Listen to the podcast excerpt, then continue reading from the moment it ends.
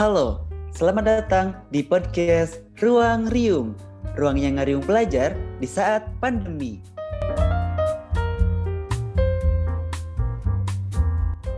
Podcast ini berisikan tentang sharing, berbagi tips, dan ngobrol santuy. Oh iya, di sini uh, juga ngadain pemateri loh. Podcast ini dipersembahkan oleh PRIPM DA Putra Putri. Assalamualaikum. Hello, my name Muhammad Zulfi Al Farisi. Ana min Sofi Homis Alba Absolutely Putra and this is my partner. My name Ila Zahra Salsabila, Ana minang faslil Khomis Alif. Sobat Riung, mari kita langsung saja panggilkan bintang tamu yang luar biasa kali ini. Silahkan bintang tamu. Halo. Halo. Perkenalkan saja langsung ya. Dari mulai Bapak Ketua kita. Oke, teman-teman.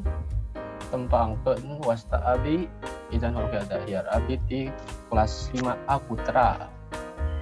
Terima kasih Kak Izan. Lanjut. Abdi Fatharani Hasna, biasa dipanggil Anya di kelas 5B Putri. Selain dua orang ini kita punya tiga bintang tamu yang tidak kalah spesialnya juga. Silahkan. Annyeonghaseyo, Jonen Rifki Mida. Halo semuanya, nama saya Muhammad Gagis. Sering dipanggil Rifki dari kelas 5B Putra. Sekian. Marhaban jami'an ismi Nasofika Nafilah Ada Tumatu sama Fika Mikosli Komis Alba Nama saya Nasofika Nafilah Biasa dipanggil Fika dari kelas 5B Putri Kalau organisasinya gimana nih? Ya. Wow, baik. Alhamdulillah. Alhamdulillah lancar. Alhamdulillah Alhamdulillah. Ngomong-ngomong organisasi, sekarang udah mulai uh, tengah periode kan? Bulan apa sih sekarang?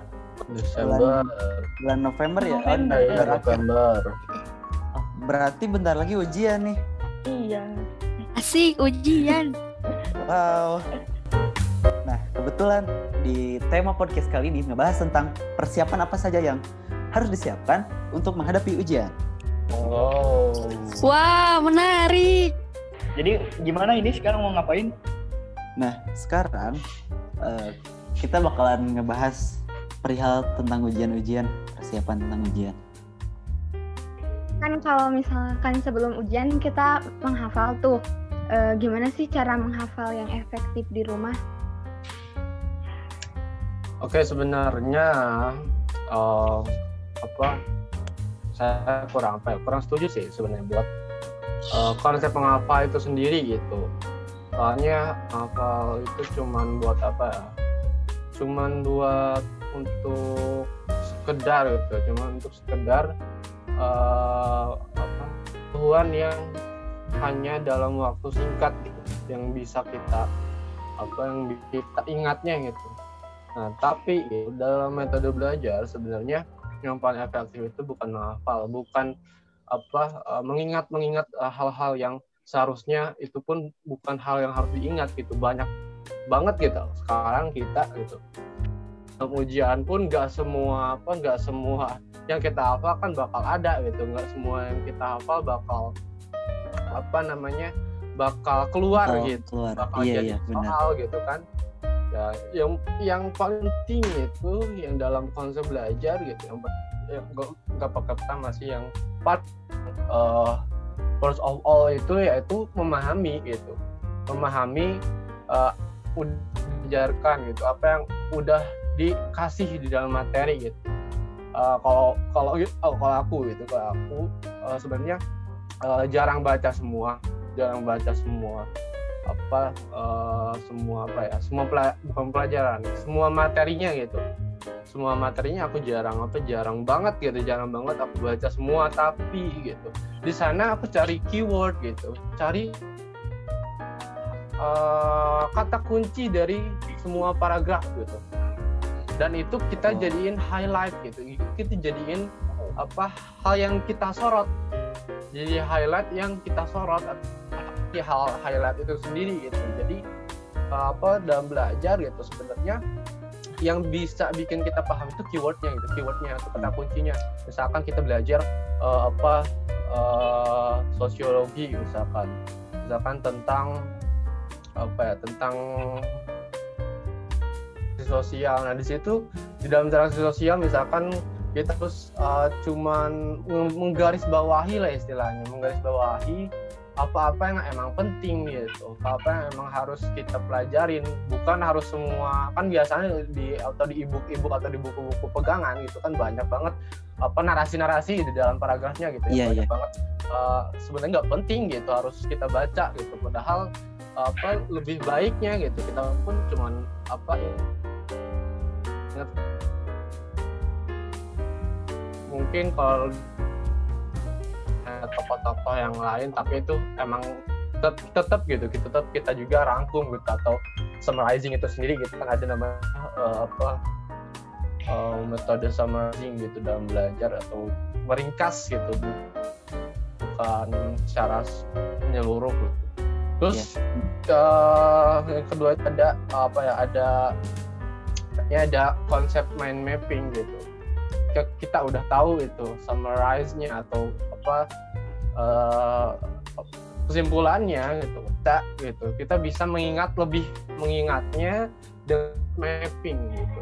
Soalnya dengan dengan adanya mind mapping gitu, mind mapping di apa metode belajar kita bisa apa memahaminya dengan terstruktur atau dengan apa ya dengan dengan berurut lah gitu jadi kita tahapannya di situ mind mapping apa berperan gitu berperan buat eh, menguatkan kembali ingatan kita pelajaran-pelajaran yang dipahami gitu kalau Baik, baik. aku ya Artinya cara menghafal paling efektif itu sebenarnya kita memahami materinya tuh apa dan jalan-jalannya ke mana aja. Kurang Ah, lebih iya, kayak gitu ya. ya Makasih jawabannya kak. Nah Siap. kan biasanya tuh kalau kita di rumah dari pagi sampai malam kita kadang mager terus-terusan di kasur atau di kamar. Intinya males lah ya gitu kalau kita di rumah tahu sendiri kita juga. nah gimana tuh caranya biar bisa mengatasi rasa malas itu biar ngelawan rasa malas itu tuh gimana caranya? Oke, buat sebenarnya permasalahan ini pasti pernah dirasakan oleh semua orang dan mungkin ada yang lagi ada di fasenya dan udah melewati fase itu. Kita harus akui ketika kita ada di sisi terburuk gitu. Kita mengakui bahwa kita sedang malas gitu. Kalau kita nggak mengakui nggak nggak mengakui itu, kita nggak akan menganggap itu sebuah masalah dan kita bakal santai dan nggak berpikir untuk mencari solusi dari permasalahan tersebut. Jadi yang pertama yaitu akui. Nah, udah akui, eh, coba kayak bikin mimpi, to-do list kamu, plan hidup kamu eh, lima tahun ke depan seperti apa, 10 tahun ke depan seperti apa. Nah, dengan adanya impian, dengan adanya eh, suatu hal yang ingin kamu capai, kamu akan termotivasi gitu. Nah, setelah itu karena kuatkan impian kamu. Nah, setelah impian itu benar-benar eh, kuat, kamu bakal benar-benar gigih gitu. Bakal benar gigih buat berjuang gitu dan nanti pun rasa malasnya pun bakal pelan-pelan terkikis gitu. Dan yang terpenting yaitu punya support system. Orang yang bakal ngedukung kamu, orang yang bakal negur kamu ketika kamu keliru, ketika kamu ada di bawah. Nah, support system itulah yang bakal ngingetin kamu. Jadi eh, dia bakal tetap ada buat bantuin kamu gitu. menarik nih poin yang nomor tiga tentang support system Eh, artinya tapi kan bi- bisa siapa aja kan bisa adik kita atau kakak kita atau bahkan teman-teman kita sendiri jadi kalau support system itu contohnya kayak saling ngedukung gitu gak sih kurang lebih Iya benar, Eh, sosok yang benar-benar ngedukung kita gitu. Tapi nggak ngedukung juga ya, ngingetin juga pas ketika kita salah. J- jadi gak terus-terusan kalau kita salah masa didukung juga kan? Enggak Eh, terus kan kalau misalkan belajar tuh kayak monoton gitu-gitu aja gak gak berubah-berubah. Apalagi dalam waktu yang lama Eh, pasti pasti ada waktunya jenuh gitu kan. Nah gimana Iya sih setuju setuju. yang rasa jenuh ketika belajar? Iya, iya, iya, bener ya. Jadi Yes, setuju, setuju. apa ya bosan jenuh itu beda ya antara jenuh dan malas itu beda. Jadi kalau malas mah kita belum melakukan sesuatu tapi ya kita belum melakukan sesuatu kita nggak berniat untuk melakukan sesuatu itu itu malas. Tapi kalau jenuh ketika di pertengah perjalanan kita kadang bingung mau melanjutin ini mau dilanjutin nggak? Atau ya udah kita sudahi mungkin karena mungkin eh, hal-hal yang kita terlalu sering melakukan artinya monoton. Pada dasarnya ya jenuh atau bosan itu bakal ada bakal selalu ada dalam diri kita. Itu nggak akan bisa kita selesaikan masalah itu tapi bisa kita manage dalam artian kita ketahui dulu akar dari jenuh ini kenapa? Kenapa sih jenuh bisa terjadi nah kan biasanya orang jenuh itu berbeda-beda ya ada yang pertama karena terlalu sering melakukan sesuatu karena ibaratnya ya itu udah jadi belajar mulu tanpa ada inovasi, tanpa ada ide-ide baru. Dan intinya jenuh itu bisa terjadi karena kekurangnya kekurangan sesuatu untuk meng- menghibur diri. Nah, permasalahannya di sini, di menghibur dirinya. Jadi kalau jenuh nggak akan bisa diselesaikan. Tapi menghibur diri itu yang bisa jadi poin utamanya. Jadi ketika belajar kita harus bisa untuk menghibur apa menghibur diri. Jadi prinsipnya gini, kita nggak tahu besok kita akan hidup atau tidak kita hanya hidup untuk hari ini maka berusaha untuk hari ini dan jangan lupa untuk senang-senang juga gitu. nah cara untuk menghibur diri itu gimana kan gitu kan yang jadi pertanyaannya gitu. jadi yang pertama kamu tahu dulu lah diri kamu itu sebenarnya apa passion kamu itu bagaimana nah setelah kamu tahu setelah uh, passion kamu tahu passion kamu seperti apa gimana kamu cari hal positif tentunya karena apa pada dasarnya ketika kamu depresi, ketika kamu banyak pikiran, maka sekecil apa pun hal positif itu akan hilang. Atau sebesar apa pun hal positif itu nggak akan ada.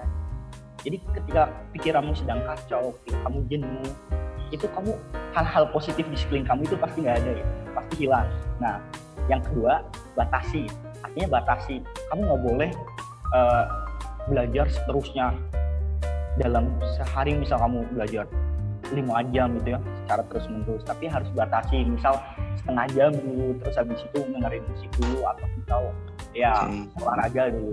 Karena gini ya eh, orang akan seneng orang akan ibaratnya nggak jenuh ketika mencintai sesuatu gitu kadang kita kalau jenuh ya jenuh dalam belajar loh. Kita suka ngantuk kan. Dan Iya, itu iya. akan bener kan? Bener nggak? Ya, setuju, setuju. kalau jenuh ya. Karena kalau kita kaji gitu dalam otak kita itu ada yang namanya nucleus accumbens yang di mana di Oke. situ dia tempatnya untuk menerima informasi yang menyenangkan. Jadi ketika Hmm, kawan-kawan belajar artinya kan kawan-kawan nggak menerima informasi menyenangkan monoton sehingga nukleus accumbens ini tidak menerima informasi menyenangkan sehingga jumlah hormon tidurnya akan naik sehingga mudah mengantuk dan di sana kadang-kadang kita belajar suka ngantuk bahkan ada yang tidur di kelas dan macamnya bener kan? Iya, ya. seperti itu karena kita nggak mampu untuk menghi- menghibur diri. Jadi intinya ya kalian enjoy aja lah kita hidup Ya, oke. cuman hari ini. Kita tenang dan tetap jangan lupa berusaha. Eh, so salah satunya agar kita pas belajar gak jenuh tuh cari hib- hiburan buat kita buat diri kita sendiri. Mungkin itu bisa dipakai dengerin lagu atau kita belajar di tempat yang gimana? Oke oke. Good. Nah artinya kan tadi kalau misal tentang menghibur diri artinya kan tadi juga disebutin tuh kita tuh belajar gak bisa terus-terusan justru emang malah bosan kan harus dibatasi belajar itu ya ada ada penelitian yang menyebutkan otak manusia tuh fokusnya tuh kan gak lama iya benar Iya. benar Iya, benar. Nah, artinya sebenarnya tuh kalau misal kita belajar di rumah kan waktu kita luang, luang tuh lumayan banyak dari pagi sampai malam mungkin waktunya Oke. kosong. Iya, Nah, iya, Di mana sih dan kapan waktunya kalau kita belajar paling efektif di rumah tuh kira-kira? Ini dijawab sama aku ya? Atau sama berikutnya aja? Udah lanjut. oh udah lanjut ya. Lanjut. Em, buat eh, pertanyaan ini kita bagi dua dulu. Yang pertama buat tempatnya nih. Tempat buat belajar menurut aku. Kalau aku sendiri uh, suka tempat belajarnya itu di ruang belajar atau enggak di teras. Uh, dan yang paling penting tidak ngampar itu. Terus dari tips aku mah, tips dari aku mah, teman-teman bisa um, nyobain semua seluruh uh, sudut-sudut dari rumah kalian. Dicobain tuh satu-satu uh, belajar di sini kayak gimana, belajar di sini kayak gimana. Nah nanti kalau misalnya udah semua dicobain, teman-teman nanti tentuin deh mana yang lebih enak buat belajar. Jadinya kalau teman-teman mau belajar lagi, di sana lagi aja lebih baiknya, lebih bagusnya gitu. Terus kalau buat waktunya sendiri, karena di rumah pandemi gini um, waktu itu malah banyak yang kosong ya. Dan karena banyak yang kosong, kalau aku sendiri malah bingung mau ngapain. Karena bingung uh, ujung-ujungnya ya malah gak belajar malah main HP lagi terus main lagi kayak gitu. Kalau aku sendiri paling suka bikin um, jadwal perharinya gitu kayak misalnya kalau belajar tuh setiap jam ini aja kalau misalnya main tuh jam segini nah kayak gitu atau enggak teman-teman bisa bikin to-do list atau jadwal atau bikin skala prioritas per harinya sebelum tidur. Jadi besoknya mau ngapain nih, harus ngapain aja. Terus dibikin deh uh, di skala prioritasin bikin, masukin tuh belajar. Belajar mau jam berapanya. Nah, nanti sama teman-teman ditulis misalnya jam sekian sama sekian. Dan itu pun e, tergantung kondisi sama e, teman-temannya dan kondisi rumah kaliannya. Apakah mendukung jam segitu belajar atau enggak? Soalnya menurut aku kalau belajar subuh pagi siang sore malam itu tuh sama aja sih kok. Itu tetap nerap-nerap aja. Gimana kaliannya sih mau belajarnya yang jam berapanya gitu palingan Oh, jadi kalau di mananya mas senyaman kita aja gitu ya? Iya. Um, terus hmm, nanti kalau di di akhir ujian itu bakal ada hasil hasil ujian kan? Um, gimana sih cara bertanggung jawab terhadap nilai hasil ujian? Terus kenapa nilai kejujuran itu penting?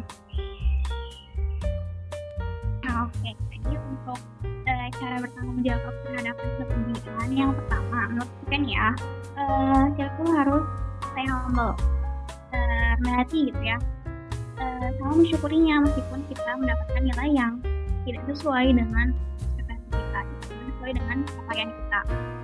So karena uh, sebenarnya setiap orang masih beda-beda ya dalam menanggapi hasil uh, nilai ujiannya masing-masing gitu kan ya Nah, eh, tetap aja kita harus stay humble gitu. Yang mendapatkan nilai tidak sesuai dengan capaiannya, tapi nggak apa-apa.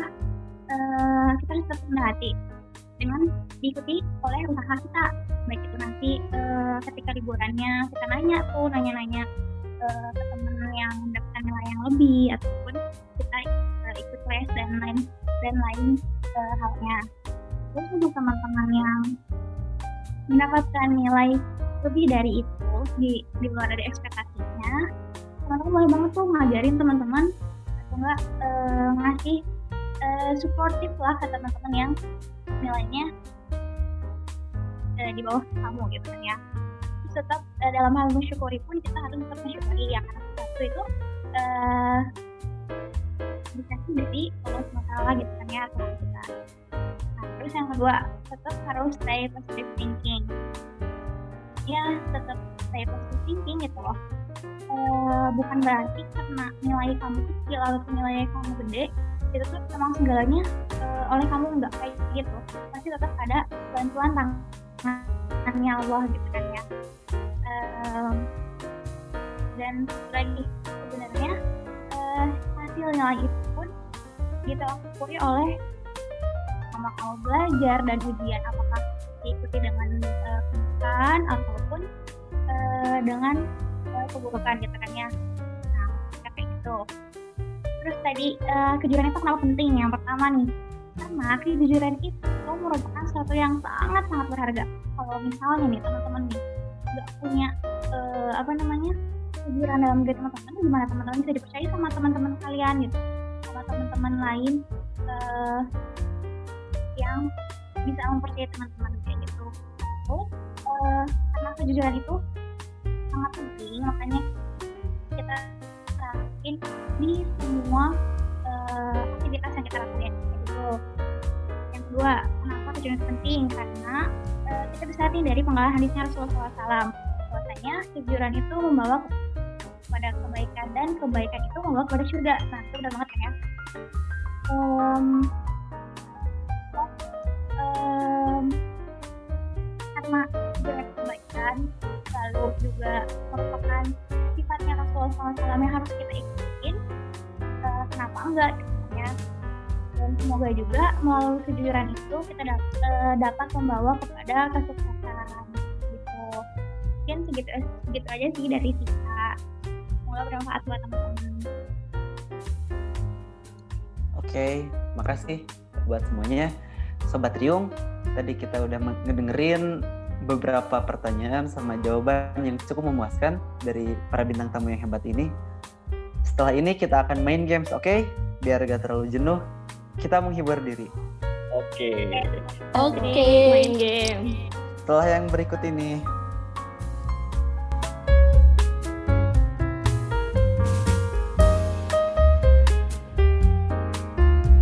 Halo Sobat Riung, sekarang kita udah di segmen 2. Sekarang kita bakal main game namanya Games Jawab Cepat. Sore. hore. Ketentuannya Siap. bakal dibacain sama host satu lagi. Buat cara mainnya, em, teman-teman tinggal jawab cepet aja ya dari dua pilihan. Oke. Iya. Ayo, siap. Udah sabar nih. Meluncur. Gak ada pertanyaan? Any question? No, No. no. Langsung Oke, aja. oke, oke. Semua peserta siap? Siap. Siap. Siap. Pertanyaan nomor satu. Belajar sendiri atau belajar bareng? Bareng. Belajar bareng. Oke, oke. Cukup rame ya di sini. Em, buat yang belajar sendiri, kan sendiri. Ini sih sebenarnya belajar sendiri itu kan dapat apa ya?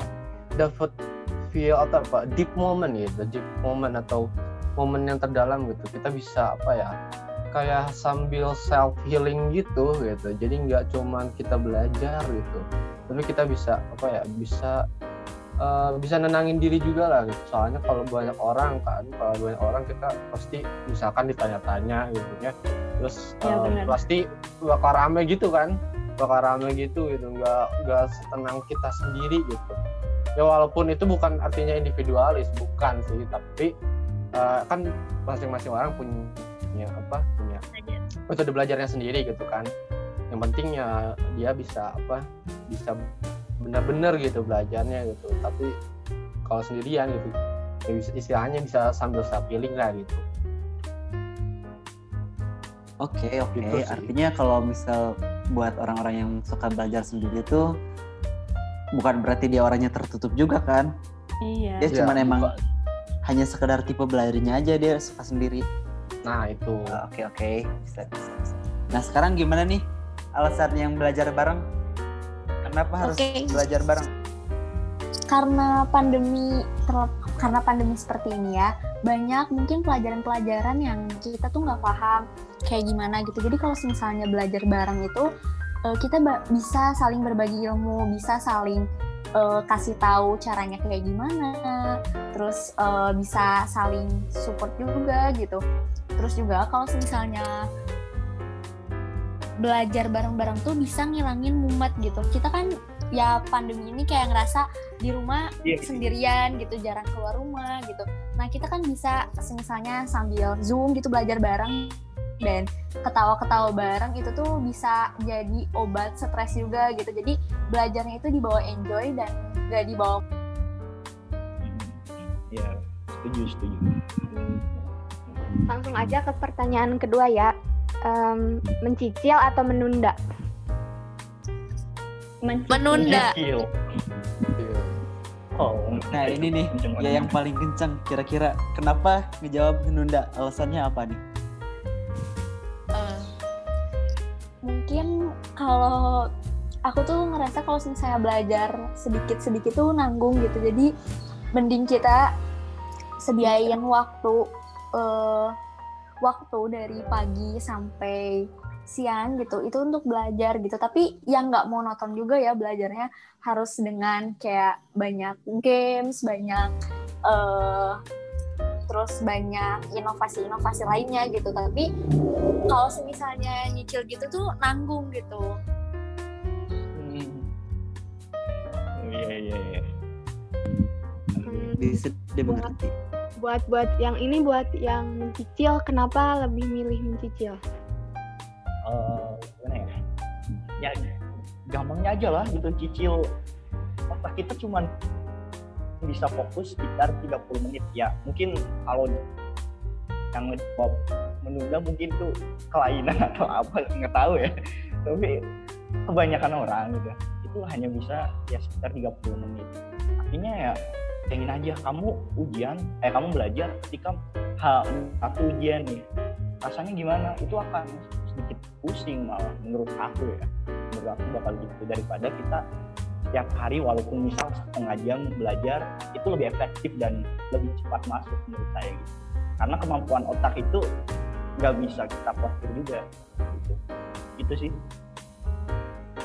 Oke, cukup lumayan ada perdebatan di sini. Eh, jadi kalau misal orang yang menunda tuh mungkin lagi sibuk dianya atau gimana, sampai akhirnya dia memilih buat menunda. Sedangkan yang tadi kata yang mencicil, kita tuh cuma punya fokus 30 menit otak manusia tuh. Jadi pergunakanlah 30 menit itu dengan baik dengan cara mencicil belajarnya. Oke, oke, oke. Oke.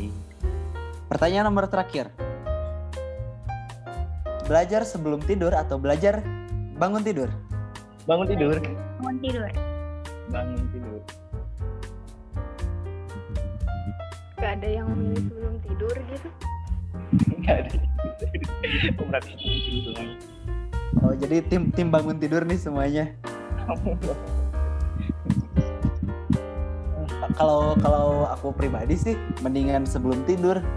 Soalnya kalau misal sebelum tidur tuh katanya katanya masih nggak tahu mitos gak tahu fakta. Katanya kalau kita belajar sebelum tidur nanti tuh eh, apa otak tuh akan memproses yang tadi sebelum tidur itu ke bawah terus sampai ke otak kita pas nanti bangun kita fresh. Nah ingetan pas nanti kita belajar sebelum tidur tuh masih masih keinget gitu katanya. Tapi Iya, aku juga sampai se- sampai itu. se- sampai sejauh ini aku sih percaya percaya aja. masih katanya ya. Katanya. buat yang milih bangun tidur kenapa tuh kita kayak motor lah ibaratnya kayak kendaraan atau mesin lainnya gitu yang menggunakan prinsip ya tenaga mesin gitu ketika mesin sering di- digunakan dalam artian kan ketika tidur eh ketika mau tidur kita kan habis melakukan sesuatu ya kita waktu pagi waktu siang sore malam kita tenaga kita pikiran kita udah digunakan ya untuk bekerja tapi waktu sebelum tidur ditambah lagi untuk belajar maka efektifannya bakal ya nggak seefektif ketika bangun tidur. Nah, kenapa milih kenapa kenapa milih setelah bangun tidur? Karena ya setelah bangun tidur kan otak kita masih fresh tuh. Otak kita ibaratnya belum digunakan untuk apa-apa. Jadi ketika dikasih serapan ilmu itu bakal lebih nyantolnya gitu. Masih Oke, fresh cukup gitu. masuk akal. Eh, tapi ini kalau misal tadi dianalogiin sama mesin, kalau Iya. menurut ilmu otomotif, mesin dis- diesel Iya. tuh lebih efektif bekerjanya tuh pas udah panas. Semakin panas Oh ya benar. mesin benar. diesel bekerja, dia tuh membakar bahan bakarnya tuh lebih cepat, lebih bagus gitu Nah, pembakarannya. nggak Nah, mungkin mungkin otakku tipe mesin diesel ya. Nggak, ada ini ada pengecualiannya loh ini Jul ini ada. Jadi Oke, oke, oke. bangun tidur tapi nggak langsung kita belajar artinya kan bangun tidur kita ada sarapan dulu ada misalnya habis sholat tuh ya ada Ada brainstorming dulu ya, gitu, gitu. latihan buat otaknya. Iya, iya. Iya, bisa. Oke, ya oke. gitu.